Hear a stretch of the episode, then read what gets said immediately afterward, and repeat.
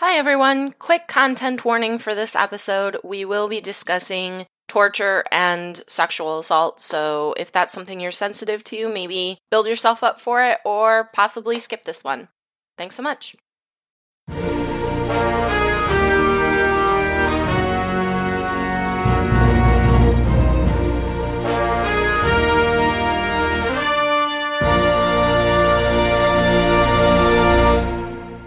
Hi, and welcome to Women at Warp, a Roddenberry Star Trek podcast. Join us as our crew of four women Star Trek fans boldly go on our bi weekly mission to explore our favorite franchise. My name is Grace, and thanks for tuning in. With us this week, we have Jarrah. Just over here, dwelling.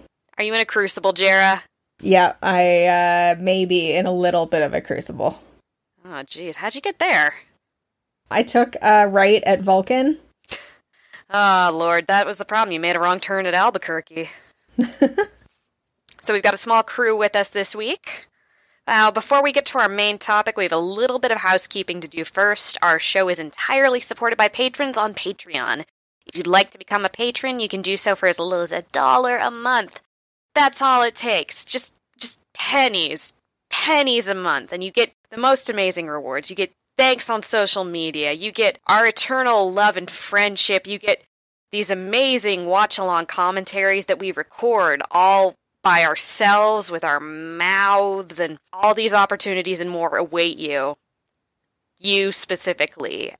All you have to do is visit www.patreon.com forward slash women at warp. And that's all. That's all you gotta do. That's what gets you started on your journey. You can also support us by leaving a rating or review on Apple Podcasts or wherever you get your podcasts. Just wherever you find podcasts, say that this is a good podcast. That's all, that's all we need from you. Tell them it is a good podcast and a pretty podcast. And the one that we are on, so you know it's good. Amazing. Is there anything else we want to cover before we dive into the dwelling in the crucible? No, I, I don't think so. This is our, we're doing a book club episode today, Dwellers in the Crucible by Margaret Wander Bonanno. And just a thanks to the folks who suggested this, uh, Ruth, Mike, Bill, and Aaron. And uh, yeah, we're gonna, we're gonna talk about it. It's gonna be great. We're going to talk about a book we read. It's like you're just hanging out with us, talking about pretty. We just talk about books we've read most of the time if we're ever together in meet space, don't we? Definitely. Yeah. And uh, if you want to join the discussion on this book or future reads, you can go to Goodreads and enter Women at Warp in the search bar and then uh, filter by groups, and you'll find our book club. Find our book club and our many, many, many opinions. Yes. All right. And we definitely have some opinions on this book. Oh, do we ever? Let's talk about the plot of the book to start with. The plot is about two women original characters, a human and a Vulcan, who are captured by a Romulan task force led by one of our personal favorites, the female Romulan commander, who they still haven't gotten around to naming, I guess. And a deep bond develops between these two OCs in the course of their ordeal. And oh my gosh, is it ever so gay? Ever Yep. so gay. That's actually the description given to us by Erin, who's in our group, and she, she although she did end it with "it is hella femme slashy." Ever so queer. yes, and wow. Okay, so it is so the women original characters. There's the human Cleante, Cleante. Cleante Al Faisal, and the Vulcan T'Shael. Mhm. And yeah, they're they're kidnapped. they're kidnapped and held captive with a group of other people. Um, do we need to go? Do we want to go into the concept of why they're kidnapped in the first place, or I think that's pretty important. Okay, so the concept is that these figures are all kidnapped together because they all serve the purpose of warranters of peace. The warranters of peace are all these figures who are in some way related or connected to an important political figure on Vulcan, and the idea is that they all have a special capsule embedded in their heart, so that if Vulcan declares nuclear war or tries to violate an aggression pact, they one of them has to be killed in order to break that, or all of them have to be killed in order for the nukes to be launched. But there's like one for every member of the Federation. So Yes. there's like Cleante is the daughter of the Federation, like the president of Earth. whose name is Jasmine Al Faisal, who I would like to talk about later. Oh, there's a lot to be said. Yeah, and then there's like an Andorian, and there's for some reason several Deltans. I'm not sure why the Deltans. I was. Is it because like they need each other for connection that they had so many of them? I mean, possibly. It's it's not very clear. Yeah, Or maybe there's just a really high Deltan population because they go at it like rabbits. yeah, that that could be. But there's so they're kidnapped with an Andorian and three Deltans. Um, but there's more people in the compound with them on Vulcan. And according to Wikipedia, the concept of Warranters of the Peace appears to be an implementation of a proposal in 1981 by a guy named Roger Fisher, who proposed that the officer who accompanies the President of the United States with the nuclear launch codes have those codes implanted in his heart to be cut out by the President's hand in the event of war. So basically, the idea is that if the president wanted to fire nuclear weapons, he would have to kill a human being with his own hands. And that therefore it probably would not happen. And so that seems to be the idea in this that sort of prompted this book, maybe also combined with just, you know, how people say, well, you know, if you had to send your own kids to war, you would never send people to war. Like you wouldn't send, you know, you send our sons to war, but your own sons are like safe at home kind of um, sort of rebuke to politicians, particularly like during like the Vietnam era. What did you think about this, Grace? I thought it was a really interesting concept, and I really do like a good high concept sci fi story concept, which is just at the risk of sounding repetitive, so conceptual. and it's a simple idea, but I liked seeing what they were going to do with it as a story. And honestly, I would have liked to see it in a broader scope beyond with just these two characters. But that said, I didn't dislike it. I thought it was a cool idea in terms of it does really sound like someone's weird preventative measure that would be put into place by some really obscure government law or something. It's so very Old Testament-y. Hmm. Well, I didn't believe, like, I didn't buy it as a Federation you thing. didn't buy it. And our group members in, on Goodreads were were similarly to us, like a little bit split on the idea about whether they could buy this as something that the Federation would do. Um, Mark said that he noted he hasn't read the book, but the idea sounds more like a Terran Empire than a Federation idea. Oh, totally. And uh, this book was written in 1985, so it's exactly as old as me. Um, but um, he points out that like the search for Spock had already happened, the Omega Glory had already happened, and that really points to the idea that the Federation has a representative democracy, which seems very inconsistent with the idea of having political prisoners, where which are essentially innocent people that could actually be killed in the event of a decision that they had no part in. In looking it up, I just want to point out that Escape from New York came out four years earlier. Oh, There, there's a capsule embedded in you, and if you don't save the president within 24 hours, it'll explode. Okay, well, maybe the author was also taking some of that into consideration, and we will know hopefully by the time this episode comes out because Margaret Wander Bonanno has very graciously agreed to do some interview questions with us, which we'll, we will be posting in a supplementary blog post on our website, including more about her inspiration for this idea. I'm mostly kidding, Margaret. Don't worry. This plot is like reverse Escape from New York, if anything. Zoe in our group said something though that I did really like, Mm. where she said, I was initially a bit surprised that the Federation as a whole would use something like their warranters. However, I was not surprised that the Vulcans would have come up with a system like this. It is weirdly violent for a supposedly peaceable people in many of the same ways that Pon farr is. So, yeah, I mean, that was actually a super good point that, you know, this might seem like something that for me felt a little bit inconsistent with Federation ideals, but totally makes sense that the Vulcans would do something weird like that, and maybe that's just how it became part of the system. It was one of those, oh, well, it's a system we've got, and we don't really use it very often, but it's there, and no one wants to rewrite the paperwork, etc., etc. Yeah, and we all know that the Vulcans always win in a staring contest. Oh, totally. That's like their thing. They just stared down their noses at everyone until they were like, okay, fine, we'll have these warranters of peace, I guess. The fact that we're talking about, like, in their culture, something that's very much like, oh no, we're all peaceful and calm and what have you. But we do have these secretly really really sexual and violent ritualistic pasts. This would be a thing that it feels like would be part of that. Well, I mean, that that's a good segue because we have to talk about violence and also sex at some point. Oh boy. Yeah. Yay. Let's maybe start out by talking about the relationship between Cleante and T'Shael, Let's do it. which is a really big reason that this book was recommended to us because it's got these like really really strong focus on these characters. Basically, these two characters are the central focus of the book, which is great because then we have Captain Kirk and everyone, and they're basically the B plot in the story of these two ladies with a deep, deep emotional bond. They do talk about each other, um, especially near the end of the book, as t'hy'la, which is how you pronounce it according to Gene Roddenberry, apparently. Hmm. And t'hy'la was a it's a term that any Kirk Spock shippers out there will probably know well. Oh yeah, yeah. This is old, old hat to them. It's apocryphal, so it's not been in canon as far as I know. But it was coined by Gene Roddenberry in a an infamous footnote in his novelization of Star Trek: The Motion Picture, which stated that Spock thinks of Kirk as his t'hy'la, a Vulcan word that can mean friend, brother, or lover. Mm. Mhm.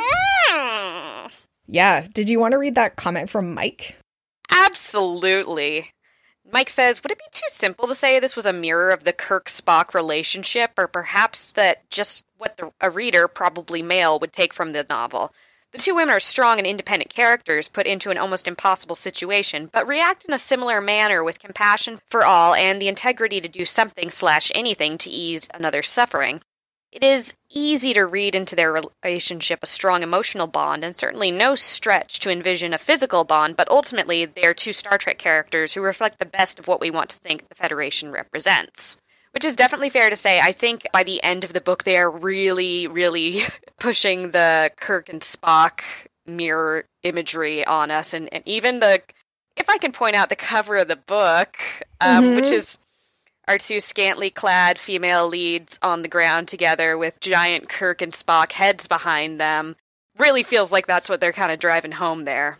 Oh, for sure. Also, if we can point out with this uh, Boris Vallejo cover, if you're listening, please look it up. Boris Vallejo, a very excellent painter, but I do have some questions about his depictions of our two female leads. Specifically, why is one of them Sean Young?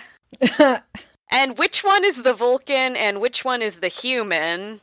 yeah, I'm very not clear on that part. Yeah, both of them conveniently have their ears covered, and one kind of has sharp eyebrows, but the other has super feathered Yeah. ass hair. It raises a lot of questions for me. Also, are Cleante's eyes sufficiently Byzantine? What the f- does Byzantine eyes mean? They say it a million times in this book, and I've never heard that term before. And after reading this book, I don't think I ever want to hear it again. No, I, I have to say that there's a lot I, I really enjoyed about this book, but there needs to be a law against using the word Byzantine eyes. I think probably at all, but I would maybe concede like you could maybe use it once a book, but definitely not more than once a page. Also, Cleante is supposed to be Middle Eastern, and both of these ladies are pretty damn white looking. Yes. Boris, what the hell? But I mean, my understanding is Byzantine just sort of means like Middle Eastern exotic in this context, which is a little bit like problematic, but uh, more just that you really, it would be nice to just have a bit more variety of the descriptors. Margaret, do you have a thesaurus?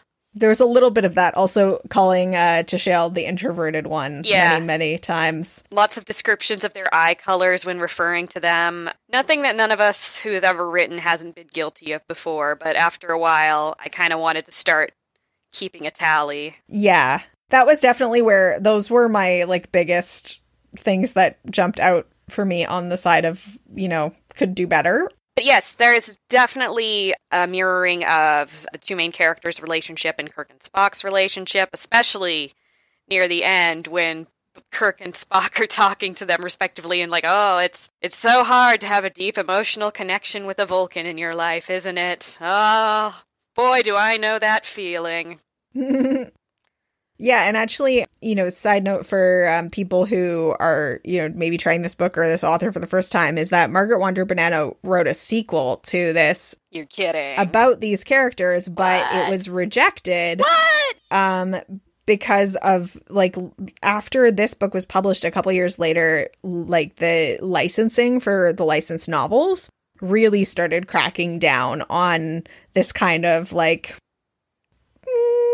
more creative interpretation of the Star Trek world Star Trek universe Way to rain on the parade, guys. yeah it was eventually released as the novel Probe which and it was like totally rewritten to be about Kirk and Spock but with like much less sexy times Oh, do Kirk and Spock get trapped in a compound together and, you know, watch each other shower and junk? Because I have not read it, but it has been highly recommended to me. But I'm I'm interested to see what uh, Bonanno has to say. We did ask her a question about that as well in our interview because I understand that she wasn't really a fan of the final product. Well, I, I can imagine so. No one likes over editing. hmm You know, it's interesting.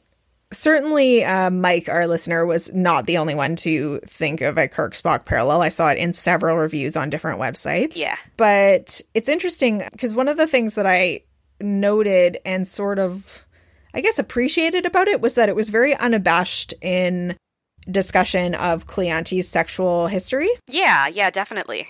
Yeah, and that she wasn't like really judged for basically Kirk like possibly sleeping around. Yeah. So, I mean, maybe that's a, a bonus of gender bending Kirk and Spock. There is definitely that. The fact that she does talk openly about the fact that she has kind of a promiscuous sex life and has no real issue with that. And she's not slut shamed for it or anything like Hmm. that, except with some issues with her mom talking about it. But this is going to sound weird, but with that, I was wondering if, because we have the Deltans in the picture for the story, if they weren't supposed to be kind of the contrast for that, because they're always talking about how they're s- they're so sexual. They're just always, you know, having fun, sexy times, and they were captured because they were going at it in a park. And oh my gosh, they have so much sex, you guys. And part of me was kind of like, well, hang on, are we putting sort of the conversational sexual promiscuity shaming onto them and as a way of kind of just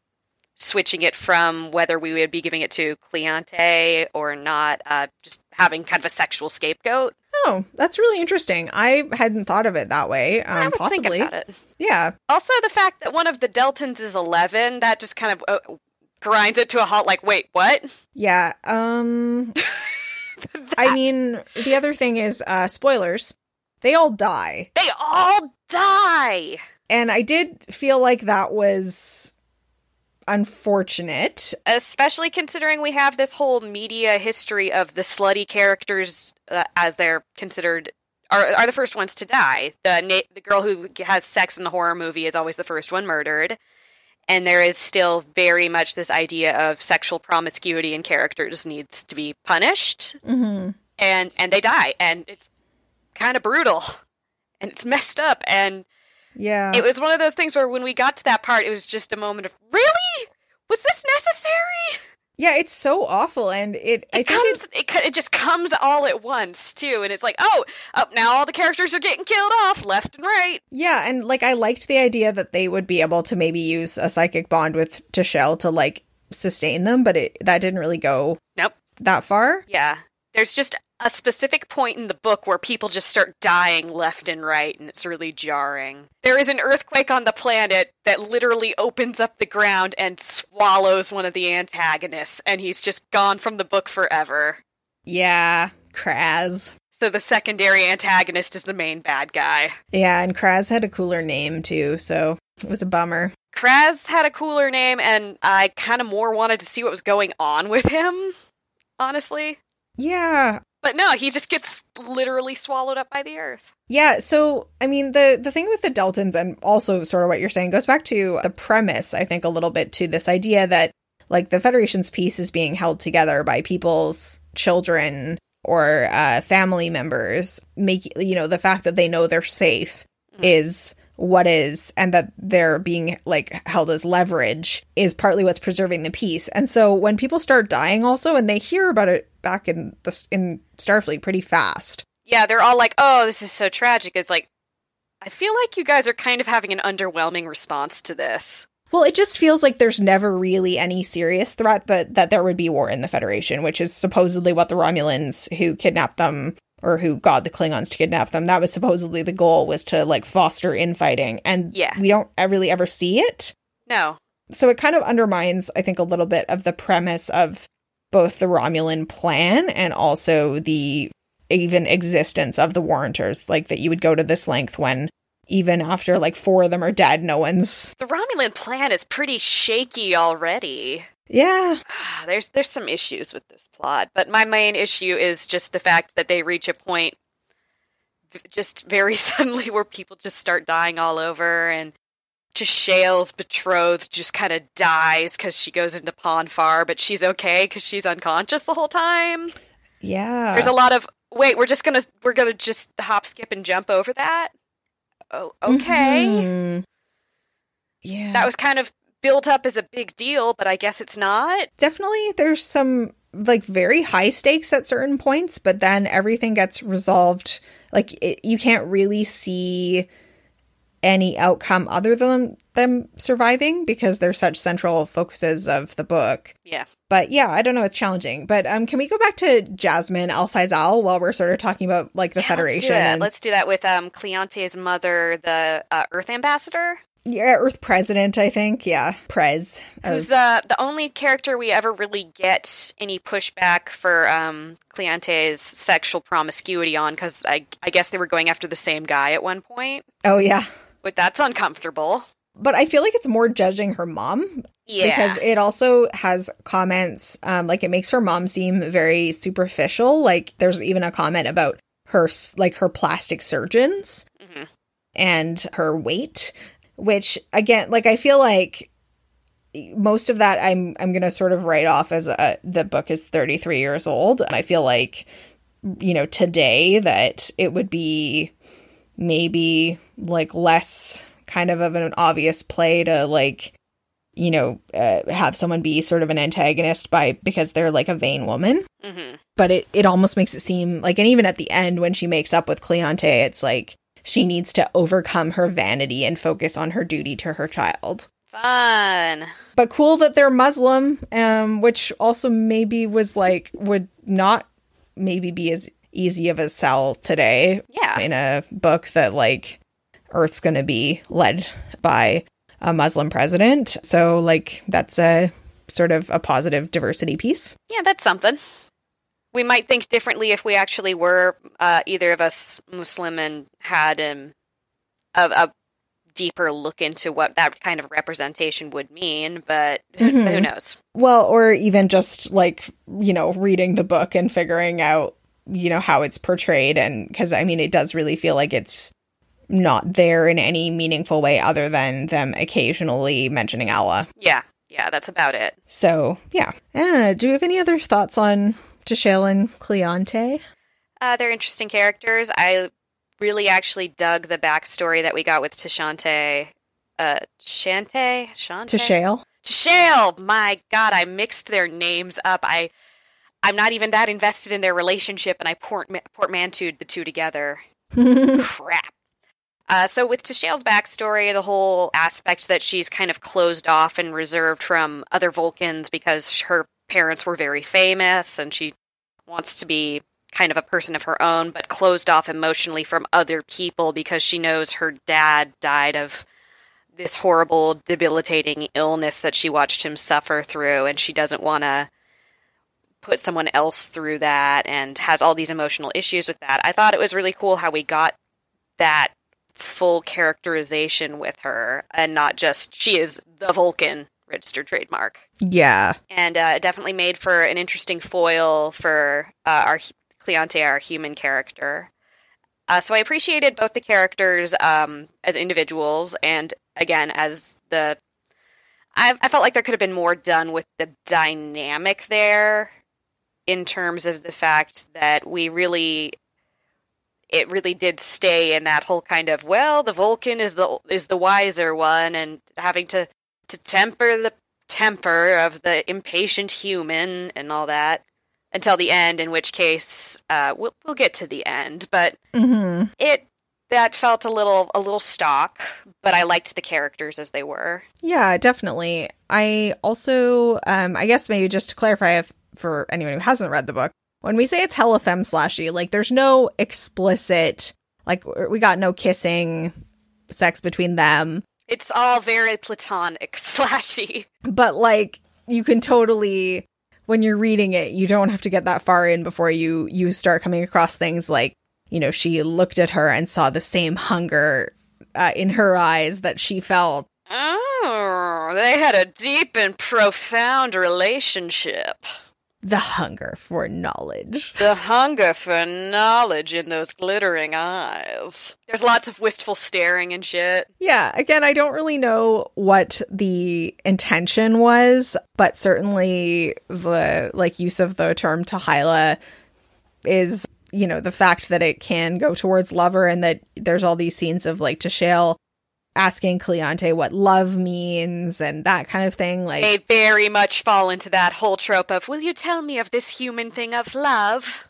yeah, Just nonstop. there is a part where it says that like the Deltans, the like the Deltan woman stopped hitting on Cleante probably because like it was very clear she was heterosexual. No, they. I felt that was a wow. This writer doth protest too much. Like I think it's three separate times that they went out to say Cleante, who was totally heterosexual, by the way, and it was at that mm-hmm. point that was like, I don't buy it. I don't buy it at all. Yeah, so maybe it was like either she was and things are changing or that it was just, you know, an effort to keep people from being too scandalized. No, she's absolutely heterosexual because we told you so. Mm-hmm. Wink. All right. Well, we should probably address the uncomfortable uh, topic of the sexual violence and torture Yep. in this novel because it was something I was not totally expecting. I was not either, especially Yeah. not for the first like act and a half of the book. I was not thinking that would actually happen. Uh, and then again, the death happens, and then it's just like, oh, all, all bets are off now. Yeah, and actually, we should definitely put a content note at the beginning of this episode Yeah. as I just feel like if you're gonna recommend this book to someone, also just mention that because Yeah. it's uh it's quite a lot to get caught off guard, and it's yeah, like more than I would expect for a Star Trek novel for sure. Yeah. Yeah, so I mean, they're in prison for like a good six months. Yeah. On a deserted planet. They got like two captors. The Andorian dies pretty quickly en route to the planet. Like a punk. So there's the three Deltans and the two protagonists.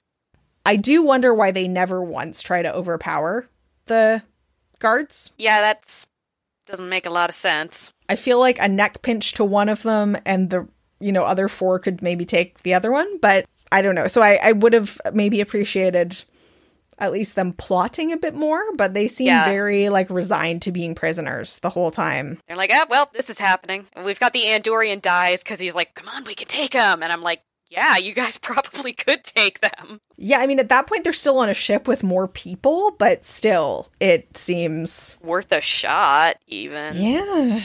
Way to be proactive, guys. Moving on to the less pleasant stuff. The Deltans are essentially tortured to death by being kept separate from each other. Yeah, so they've got this like sadist guard who's not the one who dies in the earthquake, but the main guy named Calor. And he's like, I'm sick of babysitting these prisoners that we've been told to treat well.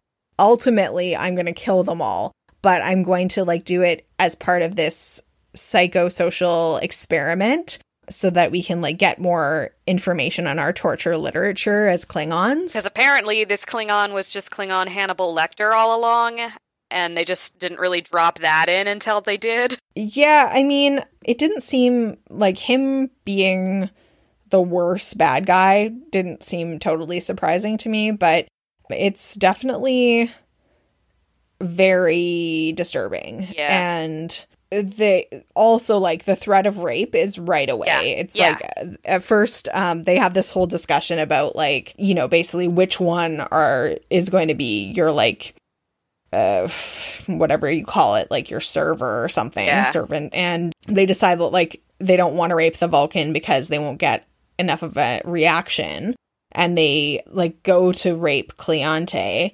but the Deltans like use their pheromones to confuse them. And then that do- they don't really do anything with that again. Well, they sort of say later on that like they the effect seems to have worn off. I don't think that is that how pheromones work. Just they stop working after a while. Well, it says like maybe the Klingons have got used to it. Like the Klingons have got used to it, and so they're like m- less able to be addled by the Deltan sex pheromones. I don't know. We were missing Sue's science corner for that one, but That felt like just such a Chekhov's gun showing up in the first act, and then we just oops forgot there was a gun. it just it's odd that they don't like as a group take time to try to plot how they could best use their strengths to get themselves out of the situation. And they're all just such a passive bunch about it. But because the Deltans need each other to survive, separating them, it causes two of them to die, and one of them commits suicide rather than be separated from them. hmm So that's pl- that's pleasant. Yeah. And again, felt really unnecessary. Yeah. It also just kind of made the rest of it like a little it was just it made there be fewer dynamics to explore because Yeah. you only suddenly had two people and then this super sadistic captor. And then we have the falling action after they've all died of them being like, oh, well, the Romulan commander is here now and she's demanding amenities for them and everything. So they're getting a better situation, but everyone died? We're not really addressing that enough, it feels like. Yeah, no, it's it's pretty I mean, okay, so I actually I really liked the Romulan commander being in it. I, f- I found like the parts with Romulan commander were my favorite parts of the book. I liked her too. I just felt like she came in a little late. Well, and then she's also trying to make things better for them, but they still end up in actually the worst situation they've been in where Kalor is experimenting on Shell by like making her stay out in the freezing desert overnight because Vulcans can't tolerate the cold very well. And then also simultaneously sleeping with Cleante. We say sleeping with, I was going to say raping. Yes. we say sleeping in the sense that Cleante decides she's going to s- seduce him in order to try and get better treatment for Shale, uh, which is essentially coercive rape. Yeah, totally. I was gonna say the the book is unfortunately not super clear that it is rape. Yeah, and they're they they go out of their way to be like, "Oh, Cleante couldn't understand why she was she was doing this and why she was getting into it with him." it's like Uh, I'm not comfortable with how this book is addressing this topic. Yeah, and she has parts where she's thinking about, you know, like, okay, I feel aroused, so like what does this say about me kind of thing. And I think like a lot of that is really unfortunate. And that feels like where the plot does get slut shamey. A little bit, yeah. And certainly, you know, not clear because I mean, ultimately it's forgiving of her, but it shouldn't have anything to forgive. No. It's like she was trying to protect T'Shael. She had very few choices. Ultimately, it did save her life. And like how she felt about it minute to minute doesn't change the fact that it, it was that she was being uh, coerced into that position. And even though she like took an initiative there, she didn't have a choice. But if we can jump back to the Romulan commander, and this ties into all of this, uh, the fact that she shows up, tries to puts in changes, and then those changes are pretty much avoided by the Klingon captor.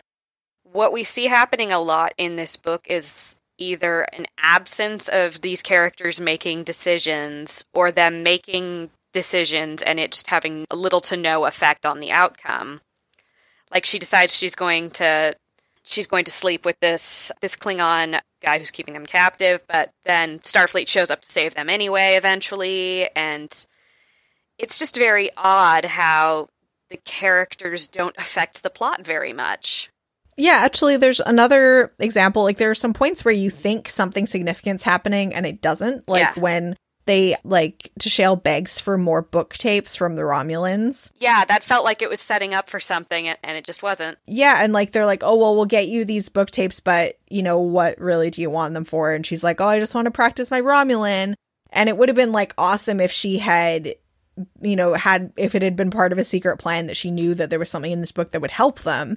And then they could have been self-rescuing princesses. Yeah, I thought like up until the the final hour, is like, okay, when is your plot? There's no plot here. They're just they're just letting this happen. Okay. Mm-hmm.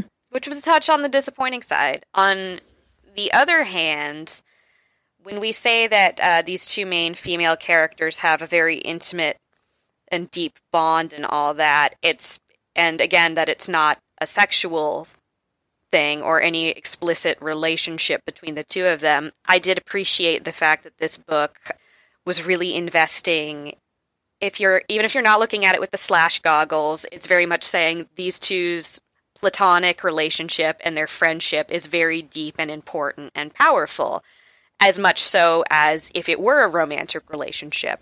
Mm-hmm. Which feels important because we as a society don't really value that as much as we should. Mm-hmm. Uh, especially in terms of popular fiction and storytelling, the idea is usually that romantic attachment conquers all, when just honestly the power of friendship and the power of love for another person, even not in a romantic sense, is, is very important and is important to all of us as people. And that that should be given a little more credit where credit is due yeah, for sure. especially in the lack of representation we see for asexual persons and the fact that not every deep important relationship is based around sex. Mm-hmm. So I appreciated it on that level. Yeah, that's totally fair. That said, when it gets if uh, can I jump to the end for a bit here? Yeah, absolutely. When it gets to the end and they're rescued by the Federation and Cleante says, "Okay, so I was having sex unprotected with a Klingon. I might be pregnant here.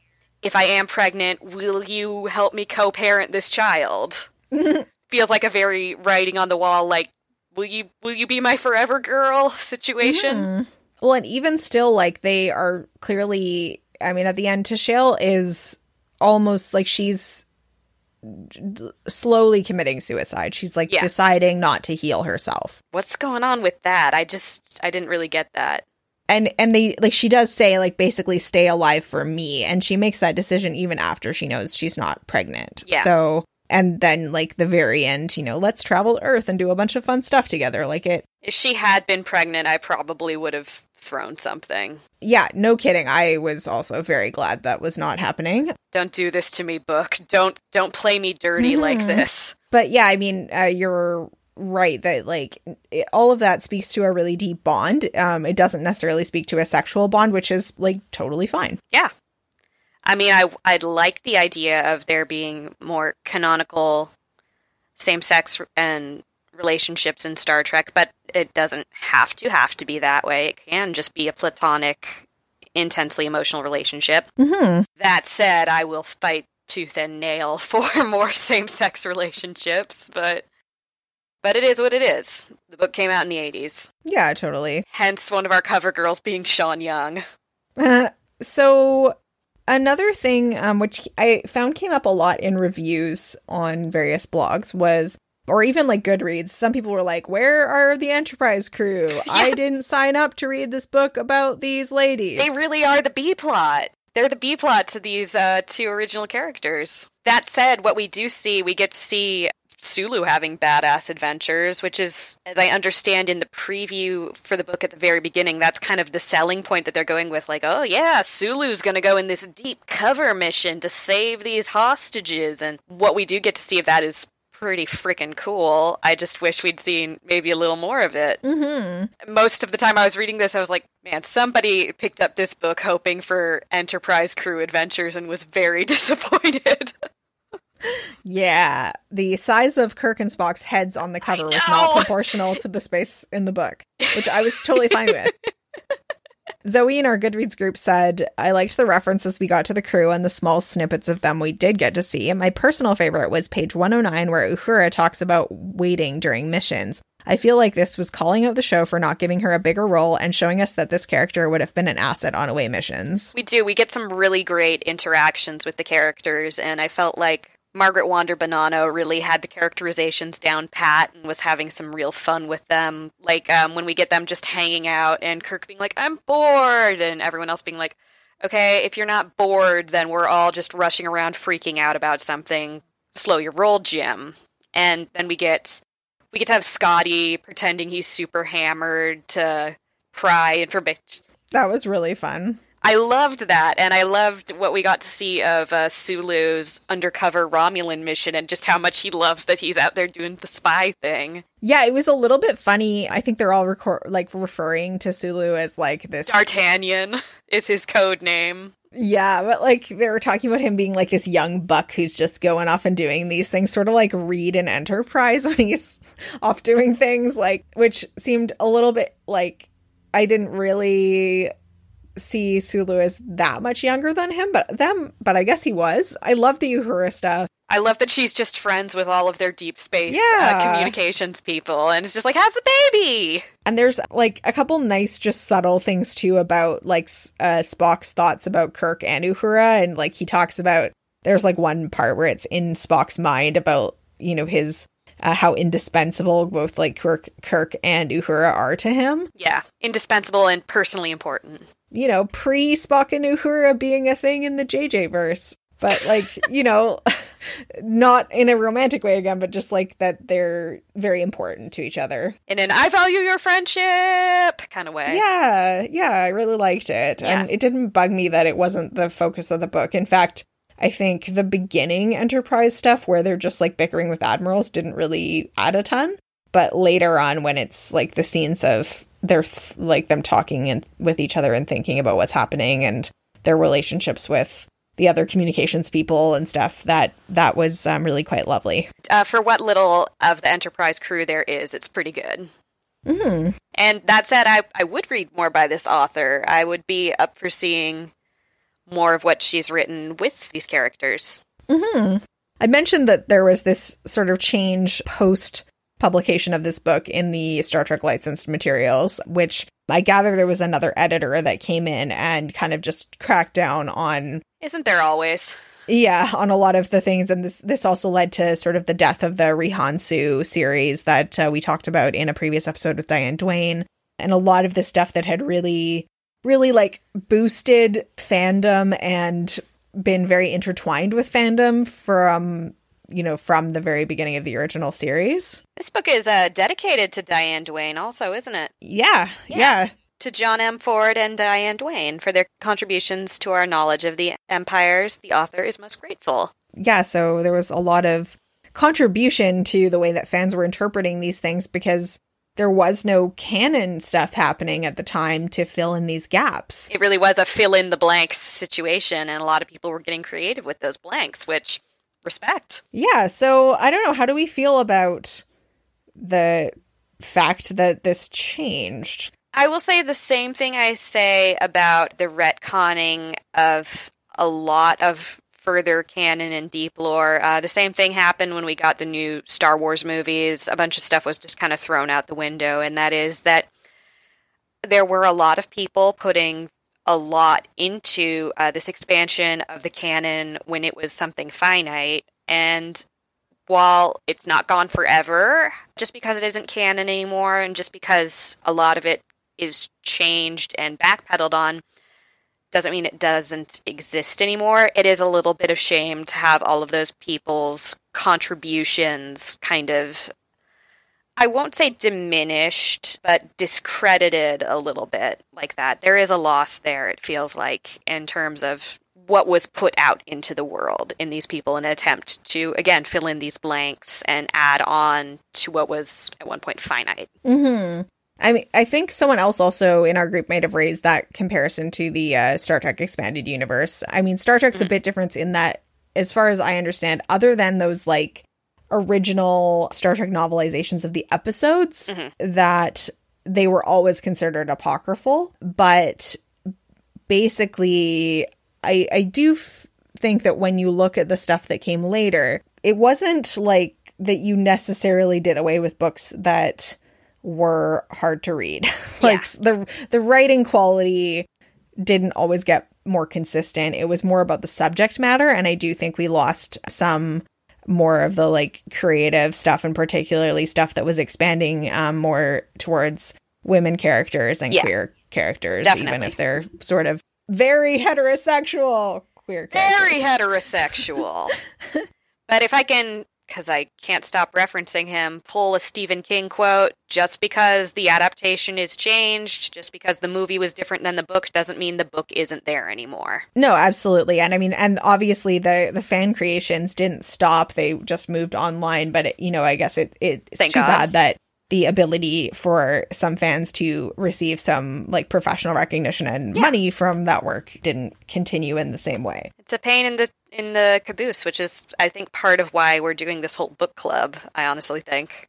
Yeah, and actually, I mean, you know, so now where we're at in terms of the Star Trek novel verse was pointed out that the like Simon and Schuster contract, I believe, Owners of Pocket Books, which does the distribution and printing of most of the mass market Star Trek books and the majority of their tie-ins. Yeah, and so they had like no women on their list of novels in like the next round of Star Trek novels. Shocking. So I feel like as you know, I'll, we'll link to this in the show notes in case I have it of not stating exactly what the um, definition of the problem is correctly. Mhm. But I think that regardless of how you're going to deal with like the content of the books. And you know in in the more recent Star Trek books we do have some queer characters. We have some non-binary aliens mostly. We're gaining ground just microscopic speck by speck. Yeah, but you still also need to be vigilant about the diversity of your authors that you're hiring. It's not infinite diversity and infinite combinations if it's as described by the same five guys. Yeah, yeah, exactly. You know. Oh, damn, now I want five guys. yeah, so you know, maybe just mo- I, I'm down with more books. I don't. Diversity, maybe? Yeah, yeah. I don't know. Do we have any um any final thoughts on this book? There were things I really liked about this book. There were things that made me very uncomfortable with it.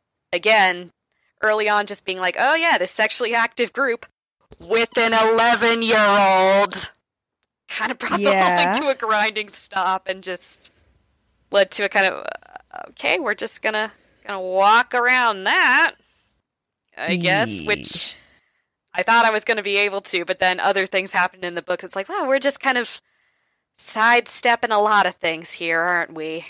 Mm-hmm. Deltans are sexually ala- uh, active preteens, and that's just what you do, I guess. Yeah. Okay. I mean, I guess I was already sort of prepped by Kes, so I was that one didn't actually jump out at me to the degree it could have. But it was definitely, for me, I wished I had had a content warning on the sexual violence and torture. Absolutely, yeah. It feels also difficult because I mentioned that it was like six months. That also feels like very, very long for a Star Trek episode. It does, and it also feels like the characters. Call me crazy here, but it didn't feel like the characters were very fazed by just how long they've been in captivity. Mm-hmm. and uh, I don't really know how to articulate it. It was just, it felt like there were some odd reactions there. I mean, maybe you could say that, on the other hand, it's not realistic that they would actually be solving these problems so fast given how big space is. I guess um, there, there's a lot of directions we can question it in. Yeah, and maybe that's like an advantage of a novel format is that you can look at like what this what would actually happen here. Yeah. But it's just yeah, I just wasn't expecting it to be quite that intense and for me up until the point where Cleante is uh, you know being coerced in order to protect T'Shael. I feel like up until that point it wasn't like mishandled. It's just that I wasn't expecting it Yeah.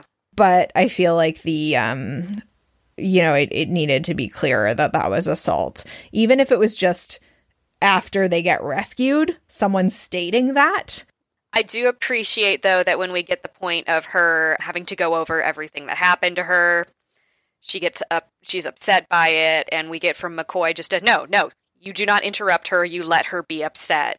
She needs to get Mhm. this off her chest and process this in her own way. mm-hmm. And I appreciated that in terms of characterization and in terms of someone processing something really awful that happened to them. Yeah definitely my favorite parts about it, I loved I liked the Uhura stuff. I liked the Romulan commander kind of bonding with T'Shael in a way. I mean, the Pon farr thing was odd, but everything about Pon farr is odd. Yeah, I like that we get the the the Romulan commander has a love interest, and they're having a bit of a torrid love affair. Oh yes, yeah. Actually, I loved that. Yeah, Yeah, I was like, cool dynamic. get it, girl. She's holding a candle for Spock, but like, guys totally loyal to her. Yeah, That's awesome. he digs yeah. it. He's like, "You're my lady. I'm all about you." Yeah. And also, uh, Sulu getting to do deep undercover work was pretty fun. Yeah, definitely. Yeah. So yeah, overall, there's some good stuff in this book, but also some stuff we wish we had known about getting into it. I can definitely see why it was suggested to us. Oh, totally. Yeah. All right, cool. Well, If you would like to recommend our next book club book, do it. yes, head on over to our Goodreads group. We have a thread called What Should We Read Next? Mhm. We have a few suggestions in there, but always taking new ones, or if you want to vote up someone's suggestion, you can do that. Yeah, we'd love to hear from you, and we'd love to hear what you thought of this book. You can flip us an email at crew at women at warp.com, or you can comment on our social media. We're at Women at Warp on Twitter and Instagram and on Facebook. And you can visit our website at womenatwarp.com. And just to establish before we finish this episode, the crucible in question is friendship. Really? Did I Really? miss- I totally missed that. The crucible was inside of all of us all along. Oh. Was that also the moral of the crucible? Uh, I think it was kind of the opposite with that one. Okay. But, you know, I- I'm not Arthur Miller. What do I know? Yeah, no, that is, you're definitely right. But I was just confused because I just thought the title was so dramatic and I didn't even pause to think about what it actually meant. The crucible is friendship. The crucible is friendship. Whoa. Jarrah, where can people find you online? You can find me at Jarrah Penguin. That's J A R R A H Penguin on Twitter. And I'm Grace, and you can find me on Twitter at BoneCrusherJank and dwelling in the crucible of my friendship with my co hosts. Oh. Yeah. And for more from the Roddenberry Podcast Network, visit podcasts.roddenberry.com. friendship. It's magic. Hey everyone, I'm Andi, and I unfortunately had to miss this episode because of a technical issue. So I am here by popular demand for Andi's Monologue Corner, in which I will talk very briefly about some of my thoughts on this book. So, first off, I liked this book. I thought it was good. It was interesting. I enjoyed it. I thought the writing was pretty good. And overall, some interesting themes. That being said, it was also dark as hell and kind of hard to read at some points. And I really kind of wish that I had known that some of the themes were going to go as dark as they did because there were moments that were genuinely upsetting. The Deltan slowly dying was horrible. I just, I, it was horrible. Not in the sense that, like, badly written, and more in the sense of, like, I suffered reading about it. So, yeah, maybe I could have done with a little less of the torture and especially the rape stuff kind of felt not necessary in some places. And I kind of understood where she was going with it. Like she was trying to show that they were in this crucible or whatever, but not the most fun thing to read about. And Grace re- pointed this out during the episode, and I really wanted to reiterate this. The characters were so passive. They did not drive the action, they didn't make any of their own decisions. I feel like that was part of the theme. Like, what do you do when all of your choice is taken away from you and what choices are left to you? So I get that thematically, but also it gets kind of frustrating because you want them to to do something to fix things, or at least try to fix things.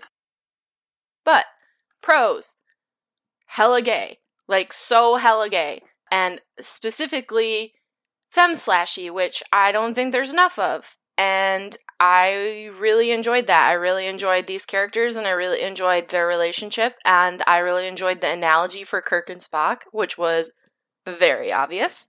I just, I feel like overall, this book probably doesn't hold up as much as it could have in our time period now. And I kind of think of it as a time capsule almost to how quickly and how thoroughly attitudes have changed towards these sorts of themes and how we talk about sexual assault and how we deal with it. And so for that, I think it's pretty valuable. And I really dig the kind of late 70s, early 80s sci fi nostalgia of it, pretty much, where the cover, especially Grace mentioned how awesome that cover is. Like, this is the kind of stuff that you would find in a used bookstore, or at least I would when you were a kid, and read and just be like completely immersed by. I don't know that it is appropriate for now, but it is definitely a sign of the times in which it was written. And for that, I think it's really interesting. So, thank you to the people who recommended this book to us. I personally enjoyed it. Also, just as uh, an aside, I want everyone to remember that the moral of the crucible is rocks are heavy.